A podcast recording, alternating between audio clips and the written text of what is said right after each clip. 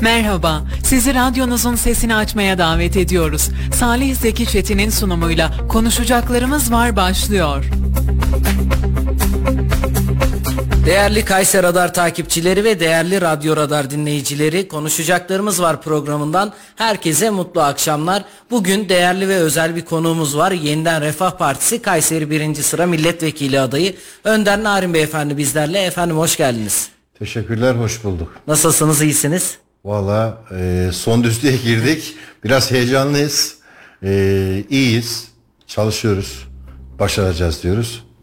Bu şekilde tarif etmiş olalım. İnşallah. Salih sen de hoş geldin. Hoş Bugün bulduk. programımızı Hoş bulduk. beraber yöneteceğiz. Hoş bulduk Melih. Evet teşekkür ediyoruz. Ee, Önder Başkan'la herhalde bu 10. programımız falan olsa gerek. Arada yaptığımız röportajları saymıyorum. Evet. Ee, ilk il başkanlığı sürecindeki ilk canlı yayını da öyle zannediyorum benle dedim başkanım. Aynen. Hunat TV'de sizinle yapmıştık. Evet yine birlikteydik. Ee, 4 yıl oldu. 4 yıl olmuş. E, o günden bugüne zaten e, ben Önder Narin'in e, sahaya çıkışına, e, siyaset arenasına çıkışına bakıyorum. Her daim zaten e, milletvekili adayı profiliyle aslında sahadaydı. Ve 4 yıl boyunca Allah var çalıştı yani. Yeri geldi zamlara karşı ekonomik haberleri birlikte yaptık. Yeri geldi e, siyaset farklı siyasi uçlara beraber dokunmuştuk. E, o dönem aslında biz sıkça konuşmuştuk. Bir gün Cumhur İttifakı'na yeniden Refah Partisi girerse ne olur diye. Önder Başkan demişti ki bizim için yine bir şey değişmez. Biz doğrularımızın yanında yanlışlarımızın karşısında olmaya devam ederiz. Otokontrolü sağlamaya devam ederiz dedi. Hakikaten e, zaman zaman seninle programlarımızda da konuşuyoruz. E, Birçok muhalefet milletvekilinden, milletvekili adayından ya da muhalefet partisinden daha fazla eleştiri sahibi oluyor yeniden Refah Partisi. Bu noktada gerçekten sözünün eri olduğu, e, sözünün eri bir parti olduğunu ve dediğini yaptığını bir kez daha gösterdi. Tabii artık il başkanı sıfatıyla değil, milletvekili adayı sıfatıyla var. Yani nasip olursa da bir hafta sonra milletvekili Önder Narin olarak kendisini lanse edeceğiz. Ben de bir kez daha ya başkanıma hoş geldin demek istiyorum. Çok teşekkürler. Salih sen beni yakından tanıyorsun. Evet. Melih Bey de tanıyor zaten ama şöyle söyleyeyim 4 yıldır e, o ilk yaptığımız programdaki heyecanımı ben hala koruyorum. Fakat her şeyin bir acemiliği, bir orta yaş, bir de ustalığı var değil mi? Çıraklığı, işte kalfalığı, ustalığı, her şey. Bu Sayın Cumhurbaşkanımız da öyle oldu. E, biz de aynı. E, ben siyaseti e, her zaman şöyle söyledim. Hani bir makama gelmek için değil de biz her zaman milli görüşte Allah rızası için bir şeyler yapabilmek için yaparız. Ve biz de bunu e, 4 yıl önce yola çıkarken de e, bizim milletvekili aday olacağımız belli değildi. Partinin hangi ittifakta olacağı ya da nerelerde olacağı belli değildi.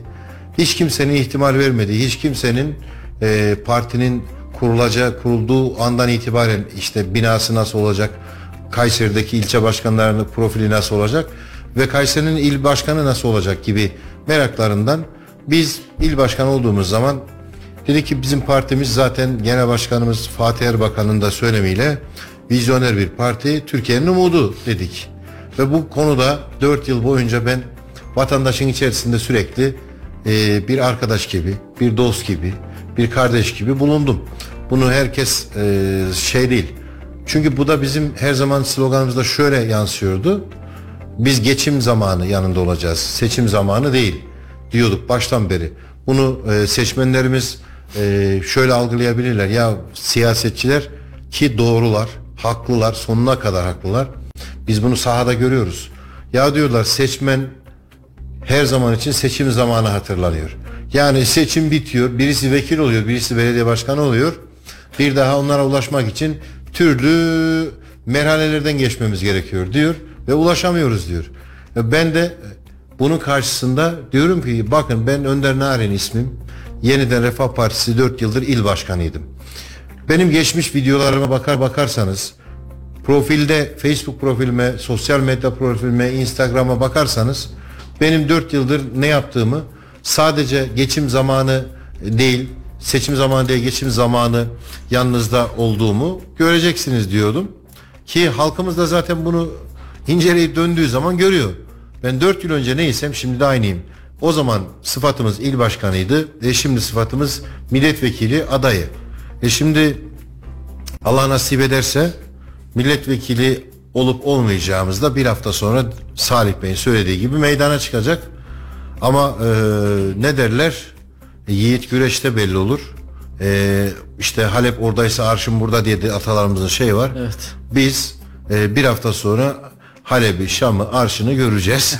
yani güreşte de artık bakacağız ne olacak. Dolayısıyla ben şunu söylüyorum. Ben içim neyse dışım o. Ben bir siyasetçi olarak değil de insanlarla hep bir vatandaş olarak, bir kardeş olarak, bir abi olarak konuşmayı çok sevdim. O şekilde de sohbet etmeyi, muhabbet etmeyi hala çok seviyorum. Milletvekili olsam da bu değişmeyecek. Benim türlü yerlerde söylediğim bir şey var. Ben siyasetçi değil önce insanım. Yani insan neredeyse ben oradayım. Siyasetçi olarak e, biz sınırlarda koymamamız lazım. Mesela bazı milletvekillerimiz olur. Hep milletimiz bana şunu soruyor. Diyor ki ya yarın seçilirseniz bizi unutursunuz. Telefonunuza ulaşamayız. Sizi bulamayız. Meclisin kapısından içeri giremeyiz. Dedim ki sen işte böyle söylüyorsun. Böyle söylediğin için sen ne meclisin kapısından içeri girebilirsin ne siyasetçiye ulaşabilirsin. Çünkü onun zeminini sen hazırlıyorsun böyle. Ulaşılmaz ediyorsun kendine. Dolayısıyla göndereceğiniz vekiller, göndereceğiniz profiller sizden olması lazım ve sizin temsilciniz olduğunu sizin bilmeniz lazım. Öncelikle her zaman ulaşabileceğinizi siz kendiniz önce bilmeniz lazım. Çünkü bizler oraya giderken sizin oylarınızla gidiyoruz. Sizin vekilleriniz olarak gidiyoruz. Vatandaşlarıma da söylüyorum. Ben eğer Kayseri'den milletvekili seçilirsem Kayseri'de şu ana kadar görmüş oldukları milletvekili profilinden çok farklı bir profil çizeceğim. Bunda da iddialıyım diyorum. Şimdi başkanım Ankara'ya gidecek 10 tane vekilimiz var. E, sizin de kaderinizde varsa çalışmalarınızın karşılığını alacaksan sizi de göndereceğiz. Varsayalım ki Önder Narin vekil oldu. Evet. Ankara'da mı kalacak yoksa Kayseri'deki yaşamına devam mı edecek? Burada bir ofisi var. Devam mı edecek? Bir milletvekilliği ofisi mi kuracak? Yani vatandaş sizin numaranıza sahip olmayan vatandaşlar size nasıl ulaşacaklar? Ankara'da bir eviniz mi olacak? Kayseri'de bir ofisiniz mi olacak? Evet maalesef Kayseri'de şu ana kadar milletvekilleri belli kişiler haricinde dediğiniz gibi e, ulaşılmazlar ama ben Kayseriliyim. Ailem burada. Evet. Çocuklarımın okulları burada işim ve ofisim burada. Dolayısıyla ben Kayseri'den uzaklaşmayacağım. Aynı hayatıma, aynı yaşantıma Kayseri'de devam edeceğim. Çünkü ben bir Kayseri milletvekiliyim. Yani ben yaşamadığım şehirde milletvekilliği yapmam çok da şey değil. Yani e, doğru değil. Önce yaşa, yaşadığın şehri ve orayı tanıman lazım. Dolayısıyla ben yaklaşık e, 45 yaşındayım. 30 yıldır, 32 yıldır yaklaşık nakkaşlık mesleğindeyim evet. ve sürekli Kayseri'deyim. O yüzden 45 yıllık Kayseri'yi bilen birisiyim. 45 yıldır ben bu topraklarda büyüdüm. Bu toprakların sokaklarında büyüdüm. Argıncık neresi, Mevlana neresi, Talas neresi, Koca Sinan, Melik Gazi'nin köyleri neresi? Buranın tamamını iyi bilirim. O yüzden mesela bildiğim için de sorunlarını da aynı doğrultuda biliyorum. Ben yaşadığım şehrin sorunlarını bilmeyeceksem niye vekil oluyorum? O yüzden diyorum ki seçerken lütfen bu kriterlere dikkat edin. Ben hayatımı değiştirmeyeceğim. Ankara'ya evimi taşımayacağım. Evet Ankara'da görevlerimiz olacak ve ben siziler için Ankara'dayım zaten. Burada yaşayarak sorunlar olduğu zaman mecliste toplantılarımız olduğu zaman orada e, sizi temsil etmek için Ankara'da olacağım. Ama yaşantım Kayseri'de olacak. Çünkü ben bu şehirde her sokakta, her caddede her zaman bir insanın karşısına çıkacak. Yani evet. diyecekler ki ya bu bizim vekilimiz. Evet. Niye? Ben vatandaşın vekiliyim. Ben nasıl yaşıyorsam öyle yaşayacağım. Öyle vatandaştan kendimi soyutlayıp da e, hani ulaşılabilirlik düzeyini ben yok etmeyeceğim. Ve bu ofis meselesini diyorum milletvekili ofisi meselesini Orayı evet biz bir şekilde oluşturacağız. Vatandaşın bize 24 saat boyunca ulaşmasını sağlayacak özel Kayseri Milletvekili Önder Narin diye orada bir ofis düzenleyeceğim. Ee, bu belki var mı bilmiyorum daha önce. Şu an yani e, hali hazırda yok ama şu an mevcut vekil adaylarından yapacağız diyenler yok, var. Ben, bu bir model. ben yapacağım onu. Neden yapacağım? Çok e, mecbur ve e, bunun yapılması gereken bir şey. Çünkü vatandaşımız mesela orası küçük bir ofis olabilir ama Türkiye Büyük Millet Meclisi'nin Kayseri'deki temsiliyeti olacak. Kesinlikle şubesi gibi. Sanki gibi. sizin fiziken her Aynen. zaman orada olmasanız da orada bir muhatap bulursa başkanın vatandaş daha rahat, daha güven, güvenli bir şekilde e, size sorunların aktarılabildiğini görürüz Ve aslında. oraya geldiği zaman şunu ben oraya bir sistem kuracağım. Vatandaşımız canlı yayınla benle mecliste olsam dahi görüşebilecek. Evet. Ve ben orada vatandaşımın direkt sıkıntısını Kayseri'deysem beni çağıracaklar direkt geleceğim. Bak bunu söz veriyorum. Ben Kayseri'deysem eğer beni arayacak oradaki görevli bıraktığım kişi vatandaş diyecek ki sayın vekilim işte Önder abi neyse burada sizin ziyaretçiniz var diyecek. Ben eğer Kayseri'deysem mutlaka o vatandaşı ya bulunduğum yere yönlendireceğim ya da oraya geleceğim. Herkesle görüşeceğim. Çünkü ben onlar için gidiyorum. Şu ana kadar vatandaşımız ulaşılmazlıktan çok şikayet ediyor ve kendinin anlaşılmadığından çok şikayet ediyor. Ben de bir vatandaş olarak konuşuyorum. 4 yıl önce ben de bir vatandaştım. Şu anda Türkiye Cumhuriyeti'nin bir vatandaşıyım ama vekil adayı olarak vatandaşıma bunu vaat ediyorum ki ben vatandaşlıktan çıkmayacağım. Öyle söyleyeyim ya. Halkın içerisinde olacağım. Peki başkanım bir sorum daha var onu da sorayım istersen Melih. Ee, Kayseri'nin sorunlarını çok iyi biliyorum dediniz. Sizce 45 yıllık Kayseri yani kendinizi bildiğiniz bile Kayseri'desiniz. Kayseri'nin en büyük sorunu, en büyük problemi sizce nedir? Bunu nasıl aşabiliriz? Zaten aynı soruyu soracaktım. Salih rahat ol. Şöyle söyleyeyim. E, Melih Bey e, Kayserilisiniz. Yok ben Kütahyalıyım. Kütahyalısınız. O zaman Melih Bey'den gidelim. Kayseri Kütahya arasındaki fark nedir? Büyük şehir olması. Sadece büyük şehir olmasın mı? Ben diyorum ki burada yaşayan genç nüfusumuz çok fazla. Burası muhafazakar bir ki- şehrimiz doğru mu? Kesinlikle. Ama üniversitede tercih yapılırken ben bunu her yerde söylüyorum. Birinci sırada derslerden hariç şu andaki gençlerimiz ne diyor? Benim orada 4 yıl boyunca yaşayabilecek sosyal yaşantım nasıl? Öyle ya. Kayseri'de ben 4 yıl boyunca yaşayacağım. Ve bu şehirde benim e, akşam gidebileceğim bir yer var mı? Arkadaşlarımla vakit geçirebileceğim bir ortam var mı? Bunları araştırarak üniversite tercihi yapıyor. Ben diyorum ki Kayseri'yi ben gez dünyayı gezen birisi olarak dünyayı gezen birisi olarak ve 33 yıldır milletin içerisinde herkeste haşır neşir olmuş bir insan olarak diyorum ki ben Kayseri'de sosyal ve kültürel yapıyı sosyopolitik yapıyı yeniden yapılandıracağım. Niye? Gençlerimiz sadece Talas'taki kafelere mahkum olmayacaklar. Sadece ki Talas'ta kafelerde gençlerimizin başka yerlere evrilmesine müsaade etmeyeceğiz. Biz ne diyoruz?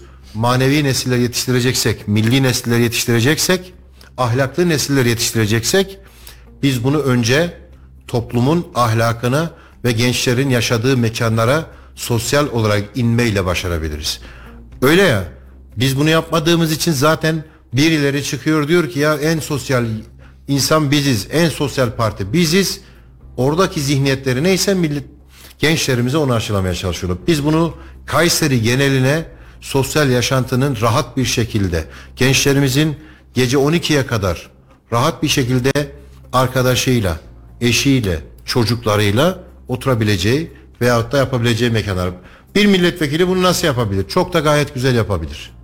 Yani bunu söylediğimiz zaman diyorlar ki ya belediye başkanı yapar bunları. İşte şahıslar hayır.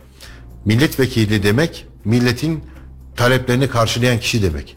Dolayısıyla biz yaptırım gücüne sahip olursak her şeyi yaptırırız. Önemli olan milletvekilinin yapmak istemesi. Yapmak istediği zaman yapamayacağı bir şey yoktur. Dolayısıyla ben Kayseri'nin tarihi, kültürel, sosyopolitik yapısını yeniden yapılandıracağım. Mesela diyelim ki vezir hanımız var. Bu vezir hanımız Kayseri'de çok kıymetli bir yer. Öyle ya 2-3 yıl öncesine kadar orada e, bazı şeyler vardı. Mesela e, ne satılırdı orada? Her türlü e, Yastık, yorgan. yastık, yorgan veyahut da şeyler vardı orada.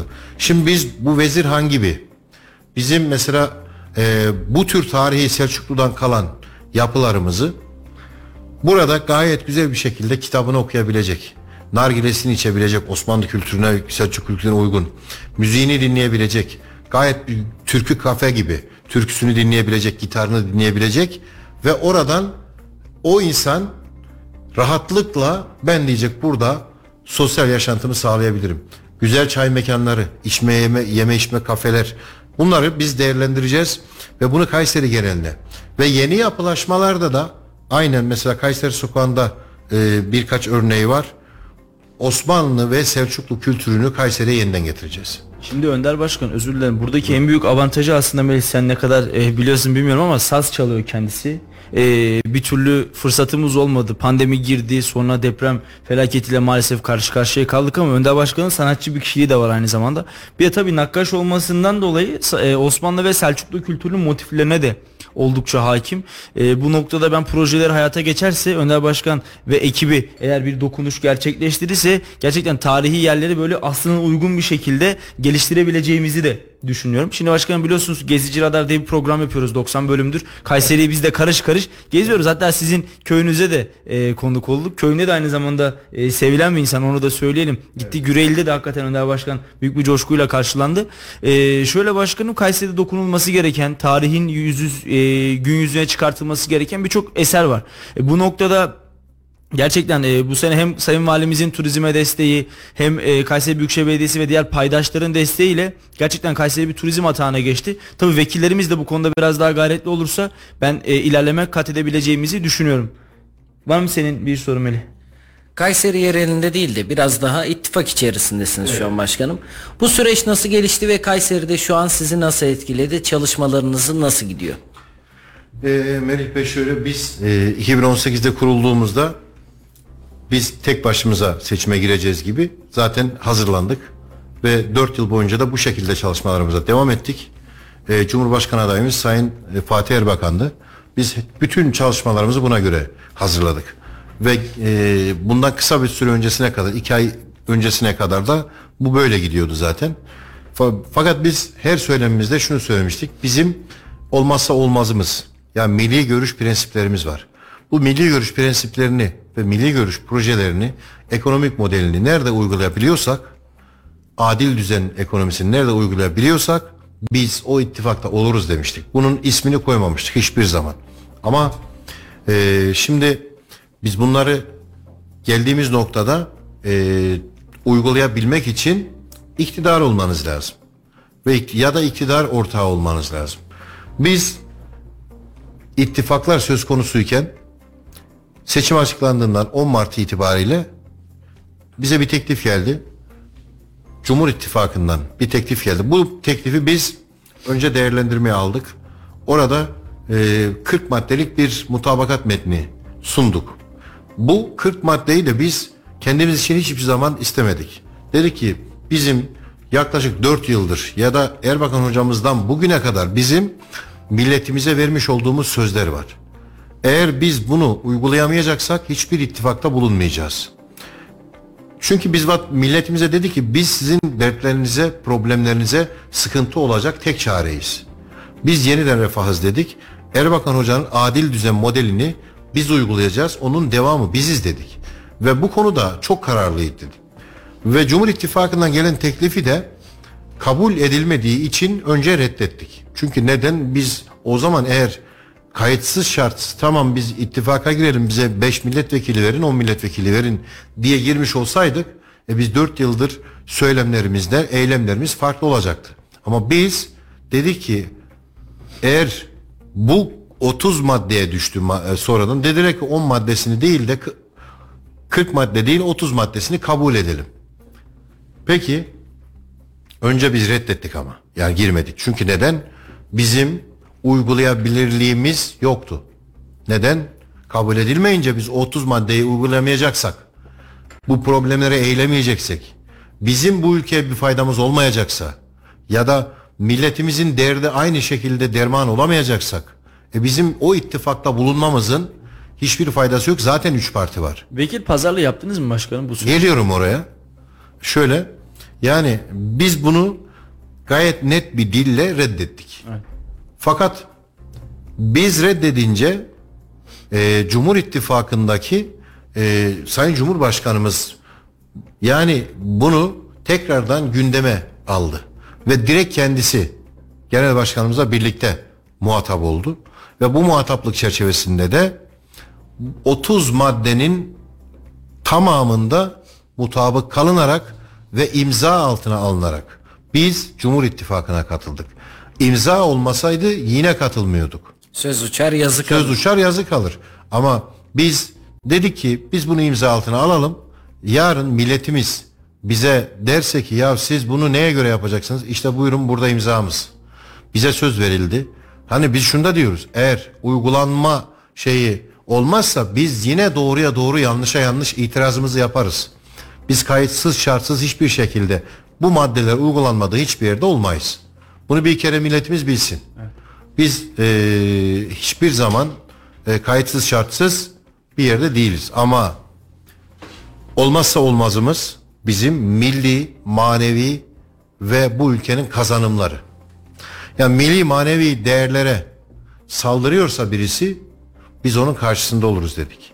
Ve kazanımları yok etmeye birisi uğraşıyorsa biz onun karşısında oluruz dedik ve biz geldiğimiz noktada ittifaka niye girdiğimizi anlatmaya çalışıyorum sorduğunuz için. Geldiğimiz noktada 30 maddede mutabık kaldık. Yaptık ve bunu da imza altına aldık ki uygulansın diye. Bunları biliyorsunuz hangi maddeler olduğunu.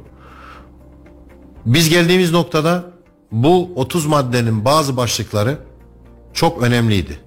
Mesela 6284 sayılı kanunun ayıklanması dedik. İptal edemedik. Fakat birileri aldı bunu servis etti. Dedi ki efendim kadına şiddeti bunlar yayacaklar. Bunlar kadına şiddet kanununu kaldıracaklar. Ya öyle bir şey olur mu? Yani 6284 sayılı kanun dediğimiz maddelerde İstanbul Sözleşmesi'nin uzantısıdır. Bu nedir? Süresiz nafaka diye bir e, milletimizin başında bela var. Bu kadar net. Neden? Bir hanımefendi ile beyefendi evleniyorlar. Evlendikleri zaman iki ay sonra hasbel kader boşanırlar. Bir yıl sonra boşanırlar ki bu gayet doğaldır anlaşamayabilirler. Peki ne oluyor? Beyefendi hanımefendiye ömür boyu nafaka ödüyor. Çocuk olmasa dahi.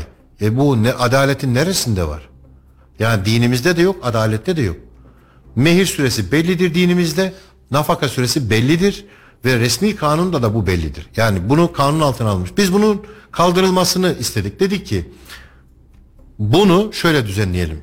Süresiz nafaka yerine kadın oradaki hanımefendi geçim kaynağını sağlayana kadar yani mağduriyet süresi bir yıl. Bir yıl içerisinde hanımefendi işini bulsun, gücünü bulsun, evini kursun, yuvasını kursun diye bir yıl boyunca nafaka ödemek zorunda kalsın.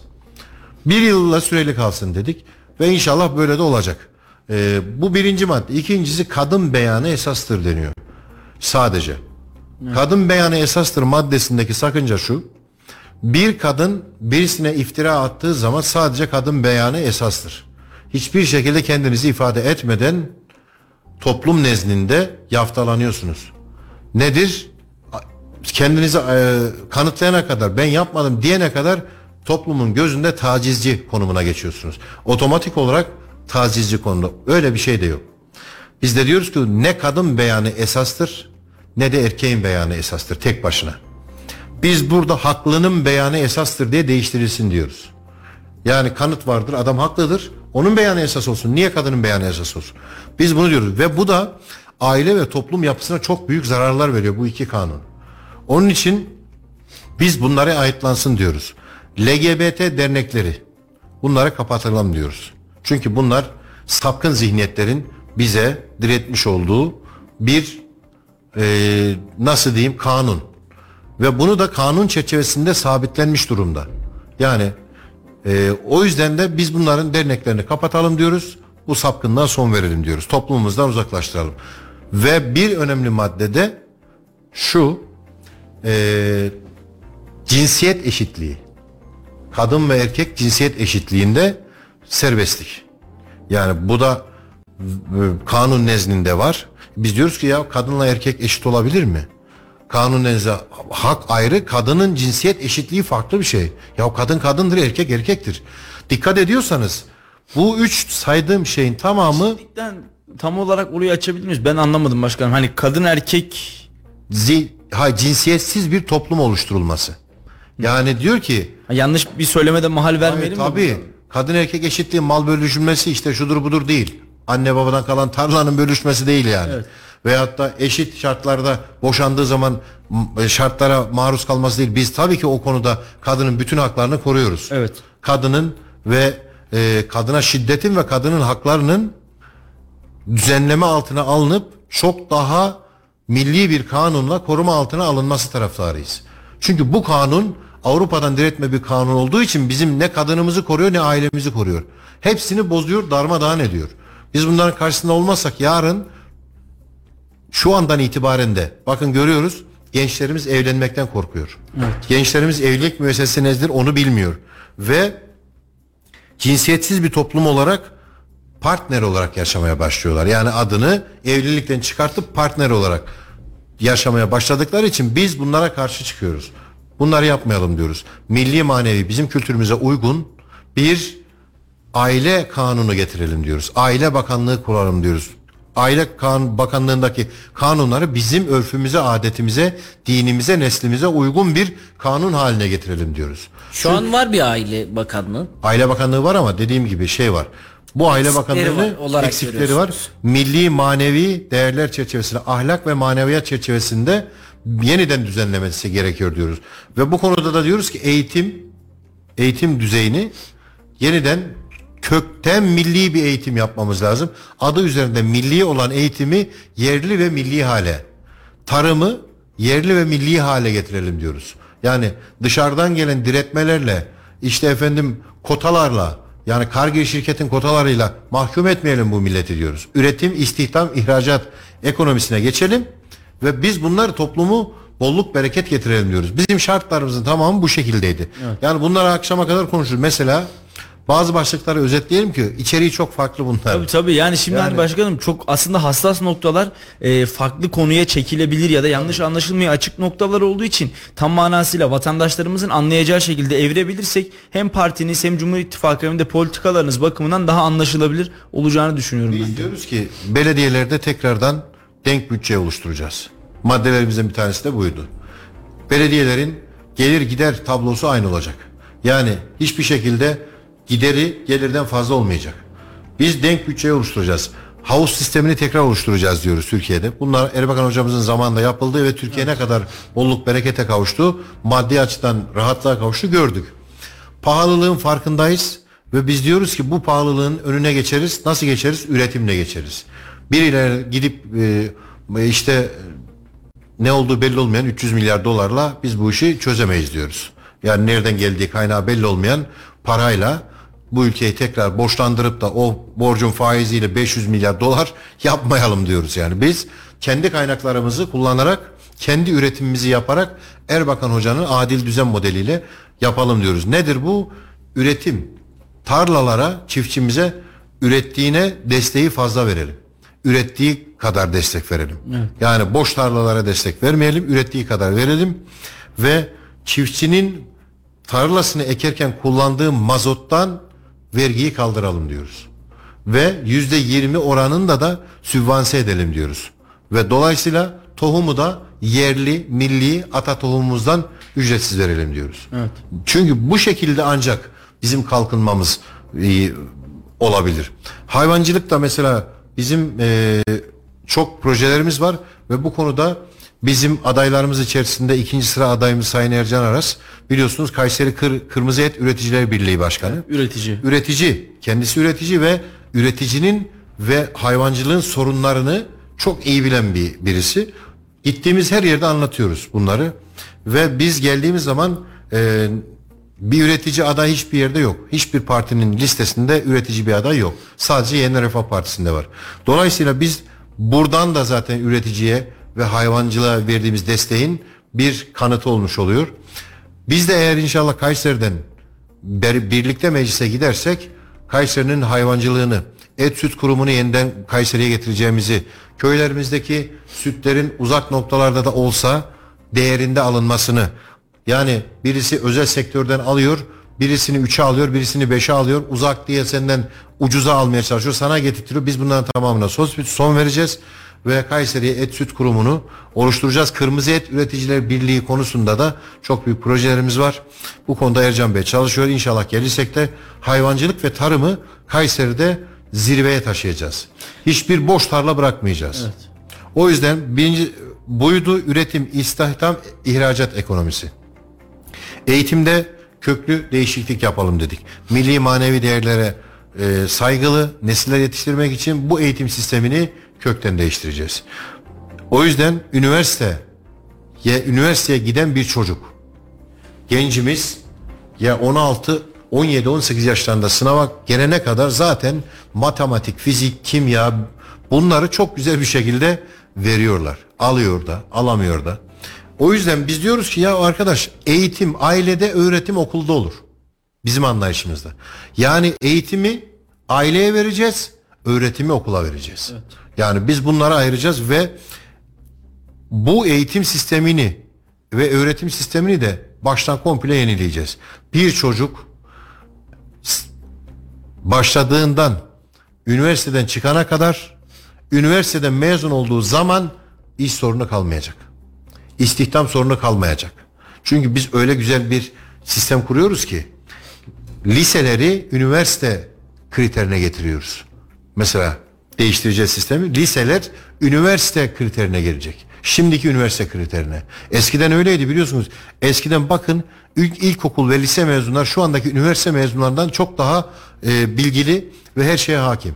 O yüzden biz üniversitenin çıktığı zaman gençlerimize vaat ediyoruz. Diyoruz ki siz üniversiteye mezun oldunuz. Yeniden Refah Partisi size diyor ki üniversiteden mezun olduk sonra siz işinize sahip olacaksınız. Neden? Biz liselerde eğitimi zaten tamamlamış olacağız. Üniversiteye gittiği zaman da yurt sorunudur, işte şehir sorunudur, şudur budur yaşamayacak. Biz mesela mimarlık bölümü. Diyelim ki mimarlık okuyacak, doktorluk okuyacak, mühendislik okuyacak, tarım, hayvancılık üzerine veterinerlik okuyacak. Öyle ya. Biz diyoruz ki bunların tamamını Kayseri'de ne kadar inşaat şirketi var? Yüzlerce var. Öyle ya. Buraya her sene kaç tane öğrenci geliyor? Mühendislik, mimarlık bölümünde. Diyelim ki 10 bin, 20 10 bin. bin, 20 bin. Evet. Öyle ya. Şimdi 100 tane şirkete 5'er kişi, 10'ar kişi. Kayseri'ye hiç bile. Biz şirketler olarak eleman aramıyor muyuz? Arıyoruz. Öğrenciler kendisine bir burs aramıyor mu? Arıyor değil mi? Biz bursla eğitim olacağını düşünmüyoruz. Biz öğrencilerin sorununu kökten çözeceğiz. Diyeceğiz ki şirketlere siz üniversitede o gün istihdam olan gençlerin, yazılan gençlerin bir yılı pratik, teorikle geçecek. Yani okulda tekrardan bir yılını tanımayla geçecek. Mimarlık nedir? Mühendislik nedir? Şu ne? Doktorluk nedir? Hekimlik nedir? Bunu tanıyacak. Ama 3 yılını 4 yıllık bölümde 3 yılını da pratikte geçirecek. Alanda öğrenecek. Alanda öğrenecek. Nedir? Şirketlere diyeceğiz ki siz bu kadar öğrenciyi alıp çalıştırırsanız bu öğrencinin maaşını siz ödeyeceksiniz.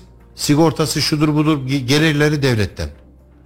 Ve şu kadar da size maaşından gelir sağlayacağız. Peki Şimdi- başkanım bunlar daha çok genel şeyler. Evet. Bir de Kayseri yerine indiğimiz zaman. Bir soru Buyur. gelmişti. Onu bekletiyordum. Onu okuyayım istersen. Şöyle tamamlayayım da. Tabii başkanım. Üniversiteden çıkan bir genç bu şekilde olduğu zaman üniversiteye mezun olduğu zaman doktor iyi bir doktor olmuş olacak. Çünkü 3 yıllık doktor olacak. Mimar 3 yıllık mimar, mühendis 3 yıllık mühendis olacak. Çıktığı zaman burada zaten hani meslek aramaya geçmeyecek. İstihdam olacak. Orada da işinin sahibi olmuş olacak. Buyurun. Nitelikli.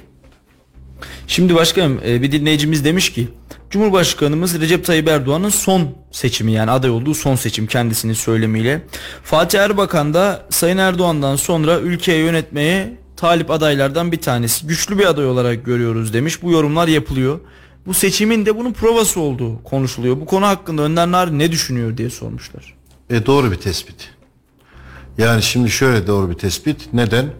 Şimdi e, Sayın Cumhurbaşkanımızın e, son zamanlardaki yaptığı e, şeylerde Doktor Fatih Erbakan e, ön planda ve milletimiz nezdinde de Erbakan Hoca'nın devamı ve oğlu olduğunu kanıtladığı için çünkü hiçbir pazarlıksız e, sadece milletin menfaati uğruna ve milletin derdine dermak olmak uğruna diğer karşı taraf e, masanın masada pazarlık yaparken masada nasıl sandalye kaparım derdine düşerken 9 tane yardımcı bulurken Cumhurbaşkanı olmadan Cumhurbaşkanı ilan ettiği ve yardımcılarını da belediye başkanlar yapınca e bu sefer biz diyoruz ki ya biz de Erbakan'ız. Soyad Erbakan karşılıksız bu vatanın üzerinde bir hesap varsa bu milletin üzerinde bir hesap varsa kazanımlar yok edilecekse terör örgütleriyle birlikte yürüyen kol kola yürüyen yapılar varsa biz de onun orada Cumhur İttifakı'nda yer alır dururuz dedik. Bunu millet de gördü. Aslında millet bunu nasıl gördü? Saadet Partisi'nin Saadet Partisi'nin genel merkezinin önünde milli görüşün 40 yıllık temsilci olsun, temsilcisi olduğunu söyleyen Saadet Partisi'nin önünde Mücahit Kılıçdaroğlu sloganları attırıp bu milletin manevi değerleriyle alay ettikleri zaman, saldırdıkları zaman ve orada Erbakan hocamızın resminin olmadığı bir yerde Kılıçdaroğlu'nun resmi boydan boya asılıp da orası sanki CHP genel merkeziymiş gibi davranılınca biz de Doktor Fatih Erbakan olarak diyoruz ki işte Erbakan burada, işte milli yerli lider burada, geleceğin lideri Cumhurbaşkanı da Fatih Erbakan diyoruz. Ve millet de bunu görüyor. Millet bunu gördüğü için de diyoruz ki biz her zaman söylediğimiz gibi gerçekler tektir ve açığa elbet bir gün çıkar diyoruz. Cenab-ı Allah'ın da bir hesabı var. Herkesin hesabı varsa öyle ya.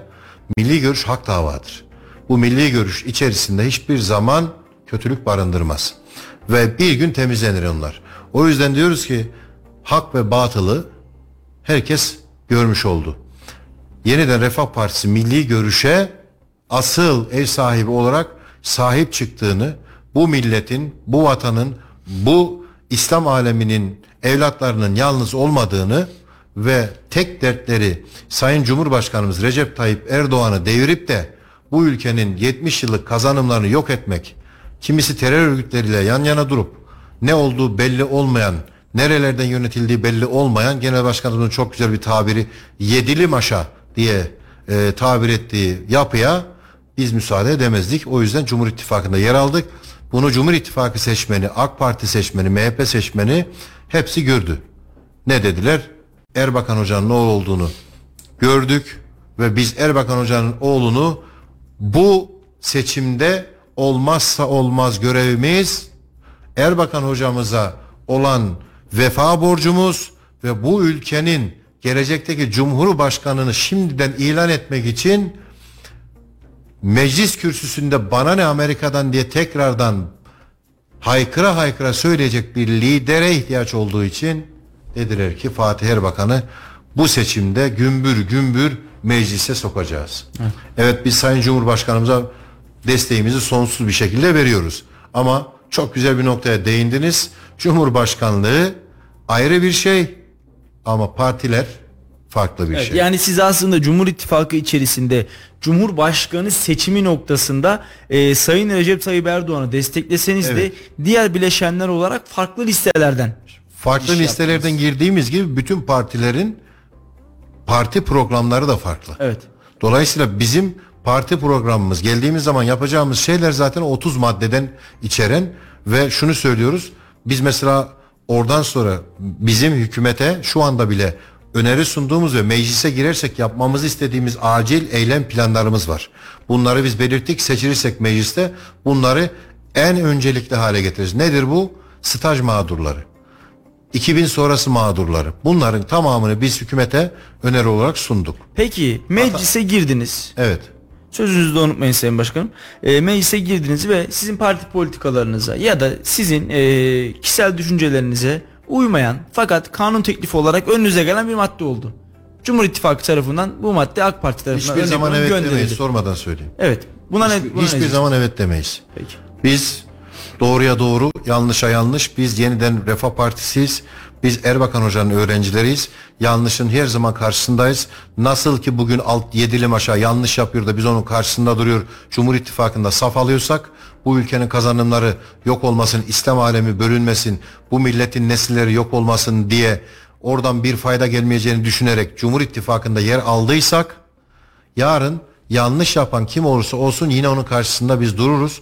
Meclise girersek, milletvekili olarak girersek nasip olursa Rabbim nasip ederse önümüze ne gelirse gelsin el kaldıran, imzalayan bir milletvekili profili hayatta olmayız. Sayın Fatih Erbakan da İstanbul'dan kendi listelerinizden aday değil mi? Bir ara sosyal medyada böyle bir söylenti çıkmıştı. AK Parti listelerinden aday olacak diye. Çünkü geçtiğimiz dönem Büyük Birlik Partisi'nin genel başkanı Mustafa Destici AK Parti listelerinden aday gösterilmiş ve meclise girmişti. Ama baktığımızda Fatih Erbakan'ın Yeniden Refah Partisi logosuyla kendi listeleriyle İstanbul 2. bölgeden aday olduğunu görüyoruz. Evet. İşte bu da ne demek? Erbakan soy ismine, Erbakan patentine güvenmek demek. Milli görüş davasına ve isme e, kendi davasının Refah Partisi'nin yeniden Refah Partisi olarak Hilal ve Başak'la e, gümbür gümbür seçime girip kendi öz kimliğiyle bu seçimi gayet güzel bir şekilde meclise gireceğine inanan bir kesim olduğu için kendini biliyor Doktor Fatih Erbakan. Niye gidip başka bir partinin listesinden girsin? O zaman partiyi kapatırdı. Bize 20 milletvekili falan evet öneri geldi. Ortak liste yapalım Grup dendi. kurulacak Grup kadar. kurulacak kadar öneri geldi ama biz bunu bile kabul etmedik. Neden? Biz kendi öyle olduğumuz zaman işte bu yanlışlara dur deme şansımız o zaman elden gidebilir.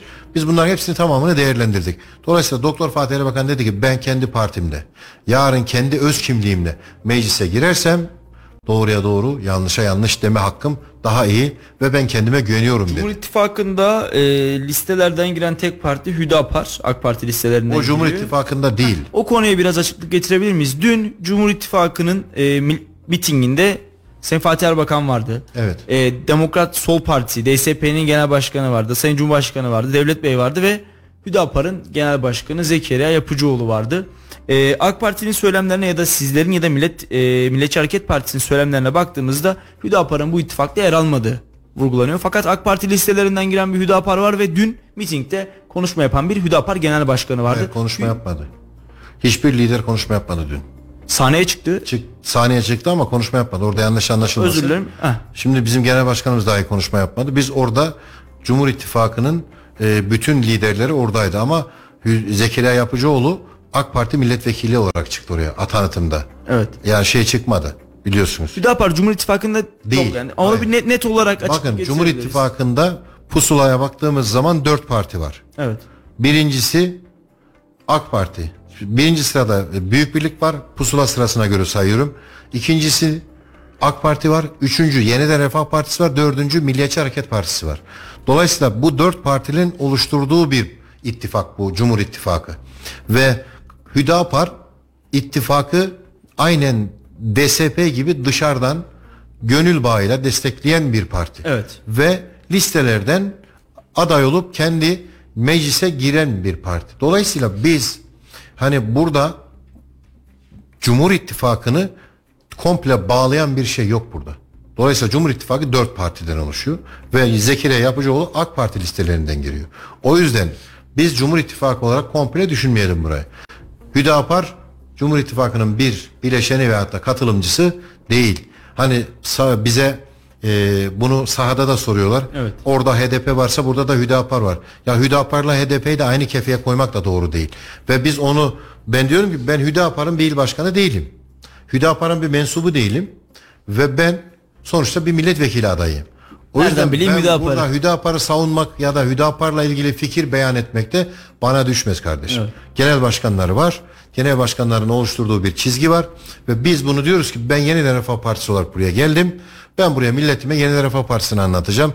Hüdapar'ı da çağırırsınız buradaki il başkanını veyahut da e, genel başkanlar gelirse o düzeyde sorarsınız. Benim merak ettiğim en önemli husus hani ittifakta mı değil mi çok tartışılıyor. Değil, hayır. Peki. Ona Bir kere bir kere şunu söyleyelim. Ee, hani HDP ile kıyaslanmasın Hüdapar dediğim. Biz e, askerimize kurşun sıkan hiçbir oluşum olsaydı yani orada olmazdık. Mehmetçiğime kurşun sıkan ve nereden yönetildiği belli olmayan terör örgütlerinin bu ülkenin e, kazanımlarına ve Mavi Vatan Kıbrıs'a dahi burada geri verilsin gibi hareketler yapan benim ülkemin yapmış olduğu milli manevi ne varsa ya İHA'dır, SİHA'dır, TOG'dur yani bunlar yapılmış. Ya gayret et biraz da sen fazlasını yap. Ya vay efendim birisi diyor ben e, İHA'lara dokunacağım. Birisi SİHA'lara dokunacağım. Birisi bilmem e, diyor ki 6 yaşındaki çocuklar Kur'an kursunda Kur'an öğretmek çağ dışı zihniyettir diyor. Ya bunlara biri gidiyor seccadeye basıyor. Birisi başka bir şey. Ya kardeşim şimdi millet de bunu görüyor. O yüzden biz e, Cumhur İttifakı'ndaki yer alma sebebimizden en büyük e, hususlardan bir tanesi karşı tarafın sadece bu ülkenin kazanımları yok etme siyaseti yapması ve bu milletin değerlerinden hiç tanımaması, bu milletin özüne inememesi. O yüzden de biz de 70-80 yıl sonra CHP'li bir cumhurbaşkanını bu ülkenin başına getirmeye hiçbir zaman fırsat vermeyelim diye Cumhur İttifakı'nda varız ve biz hala sözümüzün arkasındayız. Bu ülkeye bu dönemde Sayın Cumhurbaşkanımız Recep Tayyip Erdoğan'ı seçtireceğiz. Allah'ın izniyle büyük bir oy farkıyla da seçeceğiz. Ama meclise de yeniden Refah Partisi'ni tarihi bir rekorla e, herkesin tahmin etmediği bir şekilde e, göndereceğiz. Biz de inşallah yanında saf tutarak meclis kürsüsünden ne sorun varsa hepsini dile getireceğiz. Kayseri konusunda çok yapacaklarımız var. Turizmde Kayseri bir numara yapacağız. Bak bunu söyle. Tarımda bir numara yapacağız. Sosyal yaşantıda bir numara yapacağız. Kültürel yapıda bir numara yapacağız. Her şeyi bir numara yapacağız. O yüzden Kayseri'nin Yeniden Refah Partisi'ne ihtiyacı var. Kayserili seçmenlerimiz çok dikkat etsinler. Bu seçim kendilerinden birini milletvekili olarak görmek istiyorlarsa Yeniden Refah Partisi'nin profilini incelesinler, adaylarını incelesinler. O yüzden e, ben dediğim gibi biz inşallah e, bu yedili maşaya müsaade etmeden 14 Mayıs akşamında hem Sayın Cumhurbaşkanımız yüksek oy oranıyla hem de milli görüşü yeniden 21 yıl sonra özlenen milli görüş profiliyle bir yeni bir Erbakan ismiyle milletimizin karşısına çıkartacağız. Milletimiz özlemiş olduğu Erbakan ismini ve Erbakan bereketini yeniden mecliste yaşayacak diyoruz. Biz buna hazır ol hazırız. 5 günümüz var. 5 gün sonra göreceğiz. Burada konuştuğumuz e, burada kalacak ama burada kalacak derken şöyle burada kanıtlı bir şekilde duracak. Herkes o zaman e, görecek kiminle görüş mecliste. Peki başkanım şöyle Buyurun. sorayım. Necmettin Erbakan siyaseti biraz daha nezaket ziyaretiydi, e, siyasetiydi. Evet. Ve bunu yaparken de şu an biz ne kadar, kim ne kadar, kaç tane milletvekili gönderiyor onu 14 Mayıs gecesinde göreceğiz. Ama bildiğimiz tek gerçek var ki 10 tane milletvekili Kayseri'yi temsilen gidecek. Evet. Burada siz gittikten sonra Kayseri'de hangi parti olursa olsun milletvekilleriyle uyum içinde çalışacak mısınız? Benim için o değişmeyecek. 10 milletvekili Kayseri'nin milletvekilidir. Zaten ne kaybediyorsak ondan kaybediyoruz. Benim için parti ayrımı olmayacak o zaman. Ee, sadece e, eğer e, gidemeyeceğim mümkün değil zaten. Hani CHP e, zannetmiyorum bize uyacağını. Çünkü CHP hiçbir zaman proje yerinde olmayacaktır. Hep muhalefette kalacaktır ve hep itiraz konumunda kalacaktır. Dolayısıyla yapılan her şeye e, ama amalı fakatlı niye yaptınız tarzında yaklaşacaktır. CHP dışındaki büyük ihtimalle bütün milletvekilleriyle eğer CHP uyarsa destek olursa onunla da birlikte çalışacağız ama e, bütün milletvekilleriyle zaten Kayseri'nin kaybettiği nokta o 10 milletvekili Kayseri için birleşmesi lazım. Ve ben 10 milletvekiliyle de pazarlıksız, kayıtsız, şartsız Kayseri için, Kayseri menfaati için ne sağcısı ne solcusu fark etmiyor. Hepsi bütün vatandaşlarımızı kapsayacak bir şekilde, bütün vatandaşlarımıza eşit olacak bir şekilde parti ayrımı gözetmeksizin, yandaş ayrımı gözetmeksizin eşit olacağımı buradan söz veriyorum. Siz de bu şehirde doğdunuz, bu şehirde büyüdünüz aslında. Evet. Biraz önce de söylediniz şehrin sorunlarını ben çok iyi biliyorum diye. Evet farklı turizm dediniz, tarım alanında ileri seviyeye taşıyacağız dediniz ama özellikle şu projeyi mutlaka yapmak istiyorum dediğiniz projeler var mı?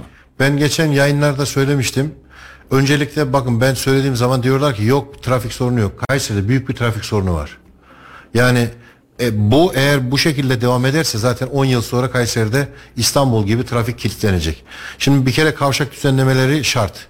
O alt geçitlerin düzenlenmesi şart. E, artı burada tramvay olarak kullandığımız şu an raylı sistemi tekrardan gözden geçirip şehir merkezini etkilemeyecek bir hale getirmemiz lazım. En azından e, ben eğer sunacağım gücümün yettiğince de savunmaya çalışacağım ve takipçisi olacağım. Ya e, metro denen bir olay var. Metro çok maliyetli olabilir ama Kayseri'ye artık metro şart.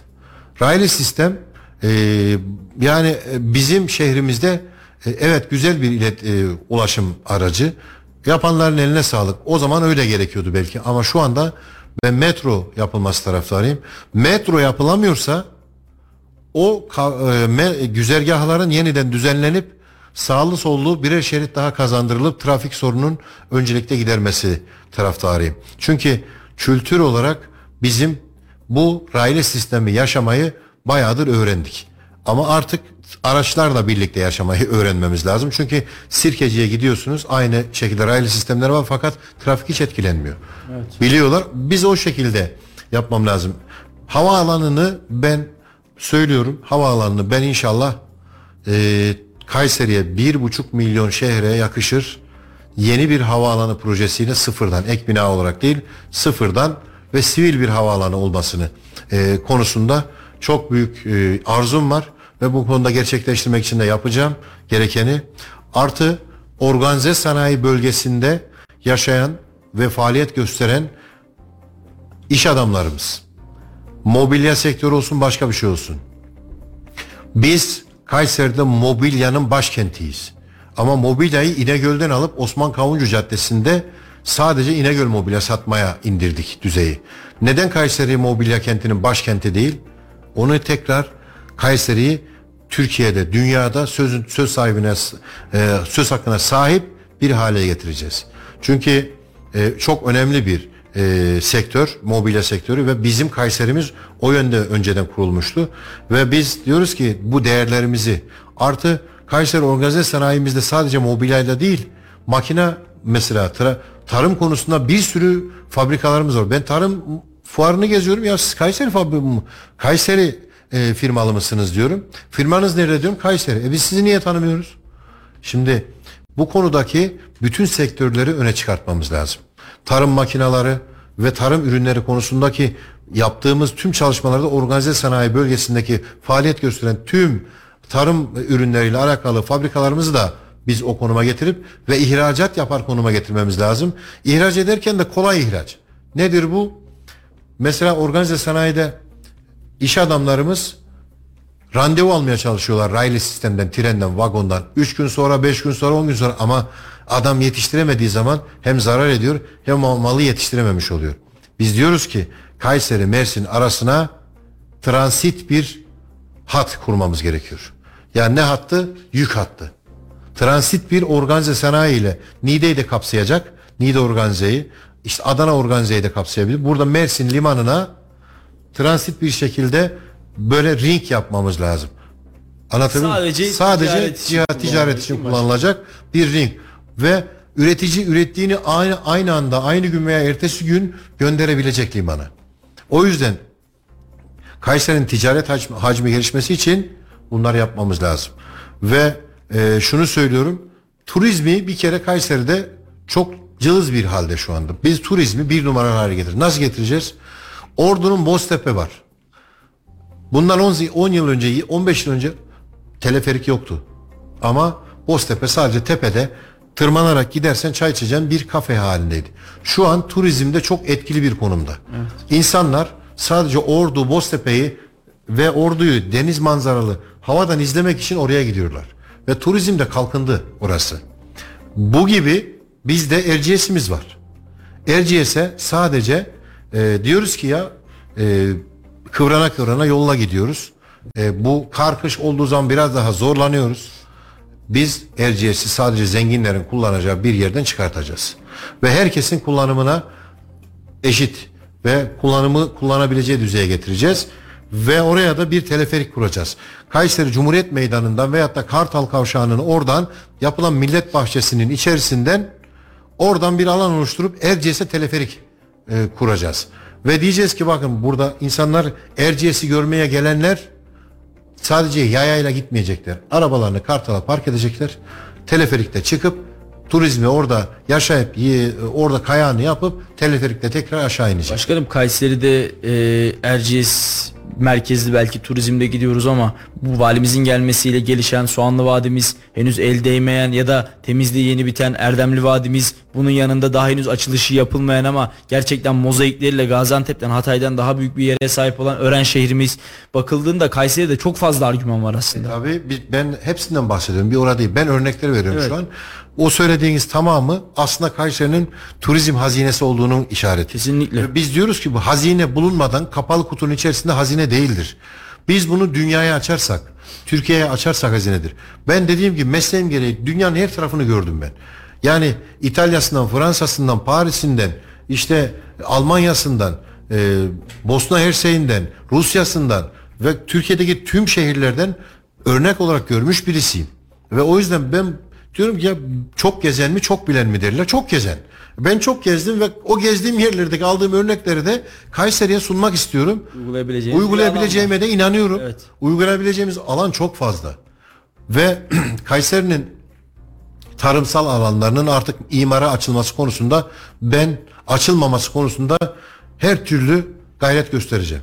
Tarım alanını imara açtırmayacağız. Ben o konuda da gayret göstereceğim. Eğer zaten yapılıyorsa da e, deprem dayanıklı konutları çok katlı binalardan artık böyle yatay mimariye geçilmesi konusunda elimden gelen gayreti göstereceğim. Ve şunu söylüyorum. Kayseri'de artık tiyatrolar, konserler bunlar e, senede bir iki değil. Yani sürekli 12 ay boyunca bu tarz e, şeyin e, nasıl söyleyeyim faaliyetlerin ve programların Kayseri geneline yayılması ve tiyatroda sanatta üst düzey hale gelmesi ne sağlayacağız. Kayseri'nin dediğim gibi sosyal yapısında değiştireceğiz. E, trafik konusunda e, bir şey daha bahsedeyim. O kavşakları komple kaldıracağız ve yerine uygulanabilir bir şekilde. Işık cehennemi diyorum ben bu şehre. Işık cehenneminden kurtarıp akıcı bir trafik haline getireceğiz. Artı turizmde dediğiniz bakın en yakın yerde Kaya Kiliseler diye bir yer de var oralarda. Evet. Oraların yakınlarında mesela onun gibi kaç tane şeyler var. Mesela camilerimiz mesela, Kesinlikle, kesin eski Selçuklu Osmanlı'dan kalan küçük camilerimiz. Bunların çoğu yerde mesela atıl kalanları var. Evet. Ee, kalemiz. Ben kalemizi tekrardan özüne uygun hale e, dönüştüreceğimizi ben buradan söylüyorum. Tabi bunlar bizim kendi benim kendi e, Kayseri için Otursak, bildiğimi için konuşsak belki 30-35 tane daha hiç el değmemiş projeyi ben burada ve en önemlisi şu yani. Kayseri'de ben bunu yine söylüyorum. İlçesel olarak Melik Gazi, Koca Sinan, Hacılar, Talas veyahut da Felahiye, Özvatan. Biz merkez ilçelerinin tamamının aynı şartlarda aynı statüde hizmete kavuşmasını ben özellikle takipçisi olacağım. Koca Sinan'a az hizmet gidecek. Melik Gazi'ye çok hizmet gidecek. Koca Sinan'ın belediye başkanı Koca Sinan'ın yapısına göre seçilecek. Bele- işte e, Melik Gazi'ninki ona göre seçilecek. Veyahut da müteahhitler Koca Sinan'a ilgi göstermeyecek. Melik Gazi'ye ilgi gösterecek. Biz paylaşımda adalet, yönetimde adalet diye bir yola çıktığımız sistem var. Biz bunu bütün belediyelerde ve bütün Kayseri sattığında yapacağız. Belediyelere giden bir vatandaş ya da bize talepte bulunan bir vatandaş her türlü eşitsiz eşit davranılacak ve adalete eşit bir şekilde e, sağlanacak. Bütün herkes her mahallede bize ulaşımı sağlayıp aynı hizmeti aynı şekilde almasını sağlayacağız. Biz Kayseri'yi biliyoruz. Kayseri'nin özelini biliyoruz. Kayseri'nin vatandaşın ne giydiğini, ne yediğini, ne içtiğini biliyoruz. Mesela sucuk vatanıyız. Sucuğu evlerde yiyoruz. Yeteri kadar tanıtamıyoruz. Mantının başkentiyiz. Mantıyı biz sadece evlerde yiyoruz. Buraya gelen birisi mantı yiyecek yer bulamıyor. Dolayısıyla biz bunların tanıtımını yapmamız lazım ki biz kendi özümüzü bilmemiz lazım. Öyle ya. Yani biz Kayseriliyiz. Yani bunları çok iyi yapmamız lazım. Çok iyi tanıtmamız lazım. Ee, o yüzden de diyorum ki ben Kayseriliyim kardeşim. Kayseri'de yaşıyorum. Kayseri'nin evladıyım ve milletvekilliği konusunda da ben iddialıyım diyorum. Ha diğer milletvekilleriyle de uyumlu sağlarsak bu projeleri onların da katkı sağlayacağı projeler olursa birlikte Kayserimiz için hep birlikte yerine getirirsek yaşanabilir bir Kayseri ve e, süper bir Kayseri oluşturabiliriz. Bir saatinde geçmişiz. Saati yavaş geçtik yavaş yani. programımızın da sonuna geliyoruz. Salih varsa son sorunu alalım istersen. Ee, herhangi bir sorum yok. Ben de toplayalım diyecektim. Şimdi ee, bir noktada da hani Önder Başkan gerçekten güzel açıkladı.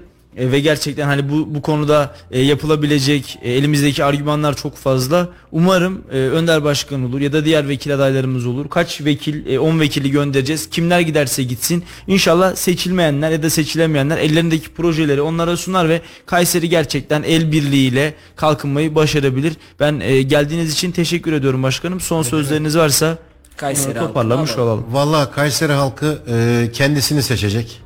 kendisinin vekilini seçecek. Şurada 5 gün var. Ee, gerçekten bu sefer sanki belediye başkanlığı gibi adaylara ve genel başkanlarına baksınlar. Benim genel başkanım Doktor Fatih Erbakan bu millet için, bu vatan için, İslam alemi için kayıtsız, şartsız, karşılıksız ve amasız, fakatsız gerekeni bu ülkeye yapmıştır.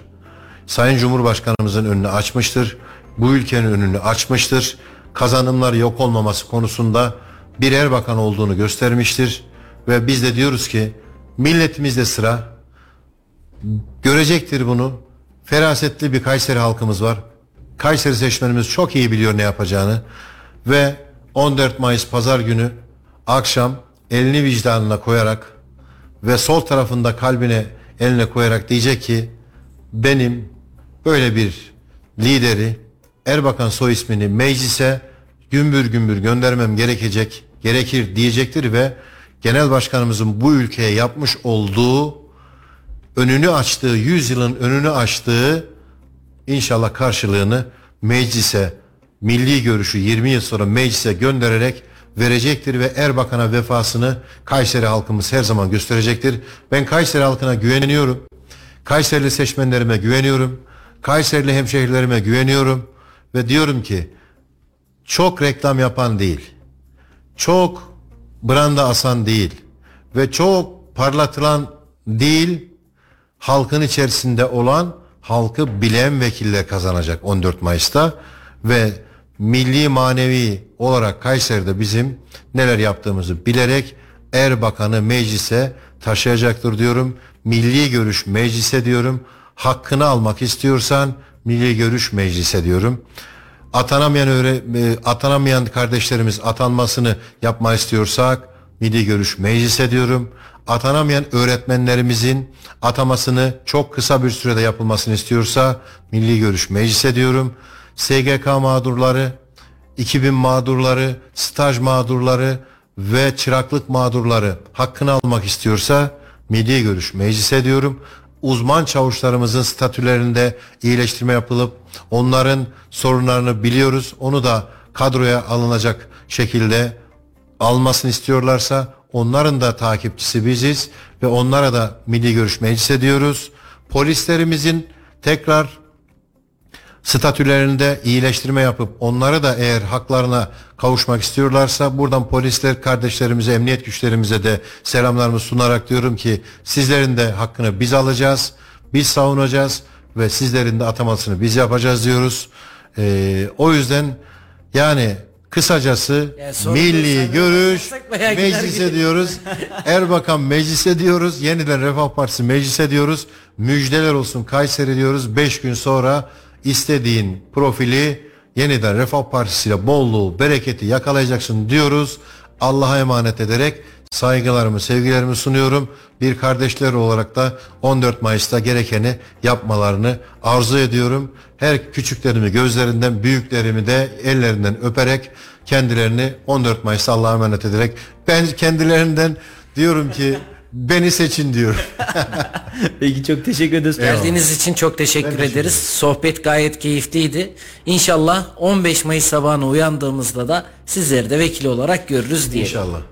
E Salih kapanış için sözü sana bırakalım. Peki teşekkür ederim. Ee, yayından evvel ben söyleyeyim hani izleyiciler dinleyiciler önümüzü göremiyor ama herhangi bir soru hazırlığımız olmadan şunu mu sorsak acaba'nın kaygısına düşmeden çıktık. Çünkü hani doğal bir program olsun istedik. Umarım sıkmadan, insanları bunaltmadan keyifli bir sohbete biz onlara eşlik ettirebilmişizdir. Sen şahitsin Salih. Biz keyif aldık Hiçbir başkanım. programa katıldığımda başkanım ne soruyorum başkan kendi. Evet. Ben dedim mi size şunu sorun diye. Her, Demem. yok hiç öyle bir diyalog geçmedi. İstediğinizi sorabilirsiniz dediniz Evet, hatta. hiçbir yayında da ben çünkü doğallığımla meşhurum. Evet. Doğallığımı seviyorum. O yüzden ne sorarsanız sorun gayet doğal bir şekilde cevap veririm. Biz de merak ettiklerimizi Aynen. sormuş olduk. Size sizin projelerinizi dinlemiş ederim. olduk. Umarız dinleyiciler de bundan İnşallah. keyif ve doyum almıştır diyoruz İnşallah. başkanım. Ağzınıza yüreğinize sağlık. Ben size teşekkür ederim beni konuk ettiğiniz için. Sesimizi duymayanlara da ulaştırdığınız için Çok inşallah. teşekkür ederiz. Ve sana da teşekkür ediyorum. Güzel bir partnerdin yine. Ağzına yüreğine sağlık. E, değerli izleyenler bir konuşacaklarımız var programının daha sonuna geldik. E, bu programımızda yeniden Refah Partisi birinci sıra milletvekili adayı Önder Narin yayın konuğumuzdu. Efendim önümüzdeki günlerde farklı yayınlarla, farklı konuklarla karşınızda olacağız. Türkiye seçime gidiyor. Çok kısa bir süre kaldı. O güne kadar da siyasetin nabzını Kayseri Radar'da, Radyo Radar'da tutmaya devam edeceğiz diyoruz. Bizi dinlediğiniz için de herkese ayrı ayrı teşekkür ediyoruz. Hepinize de hayırlı akşamlar diliyoruz. Hoşçakalın. Salih Zeki Çetin'in sunumuyla konuşacaklarımız var sona erdi.